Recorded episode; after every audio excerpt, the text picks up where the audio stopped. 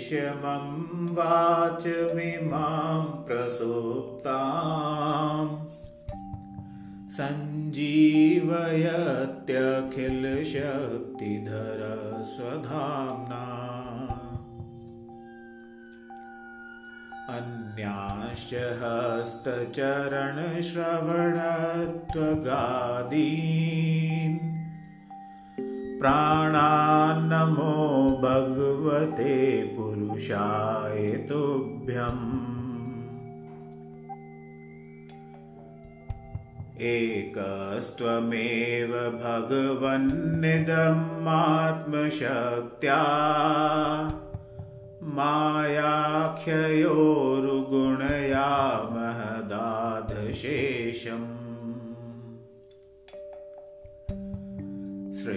श्रेष्ठवानुवेश्य पुरुषस्तदसद्गणेषु।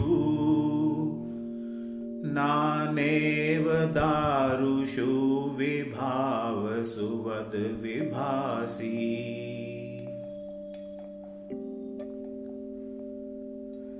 त्वद्दत्तया वयुनयेदमचष्टविश्वम् सुप्तप्रबुद्ध इव नाथ भवत्प्रपन्ना तस्यापवग्र्यशरणं तव पादमूलम्। विस्मर्यते कृतविदा कथमार्तबन्धो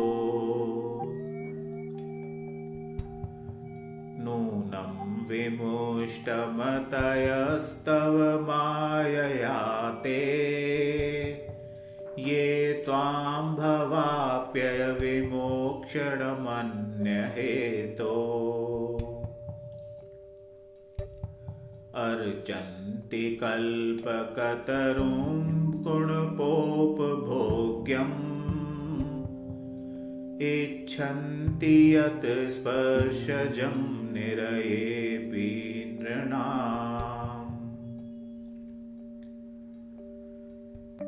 या निर्वृतिस्तनुभृतां तव पादपद्म ध्यानाद्भवज्जनकथाश्रवणेन वा स्यात्।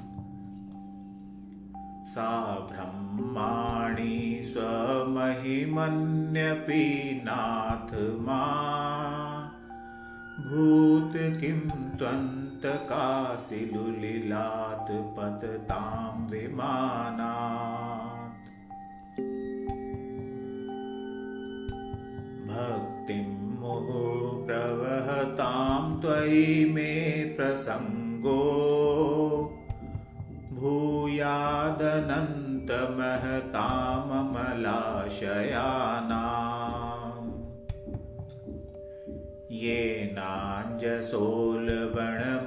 येनाञ्जसोलवणमुरुव्यसनं भवाब्धिं।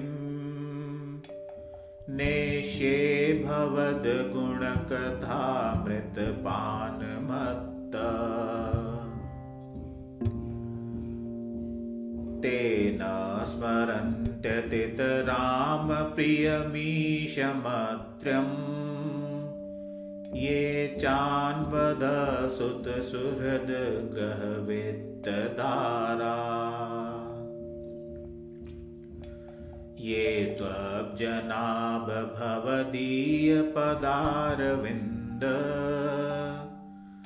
सौगन्ध्यलुब्धहृदयेषु कृतप्रसङ्गा।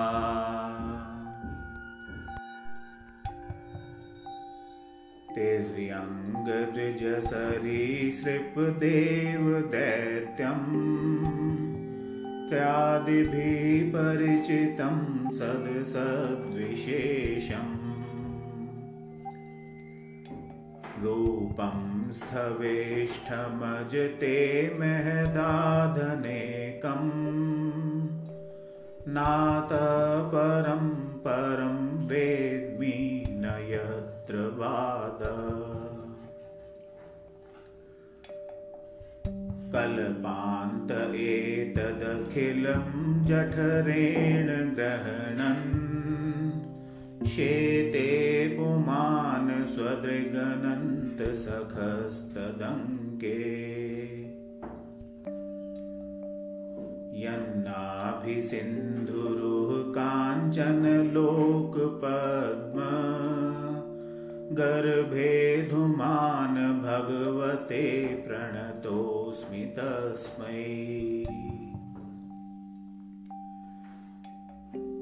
त्वं नित्यमुक्तपरिशुद्धविबुद्ध आत्मा कूटस्थ आदिपुरुषो भगवांस्त्रधीश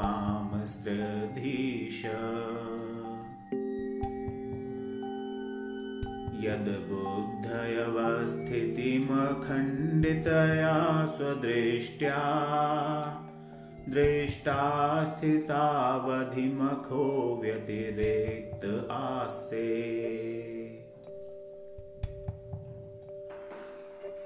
यस्मिन् विरुद्धगतयो ह्रानिशं पतन्ति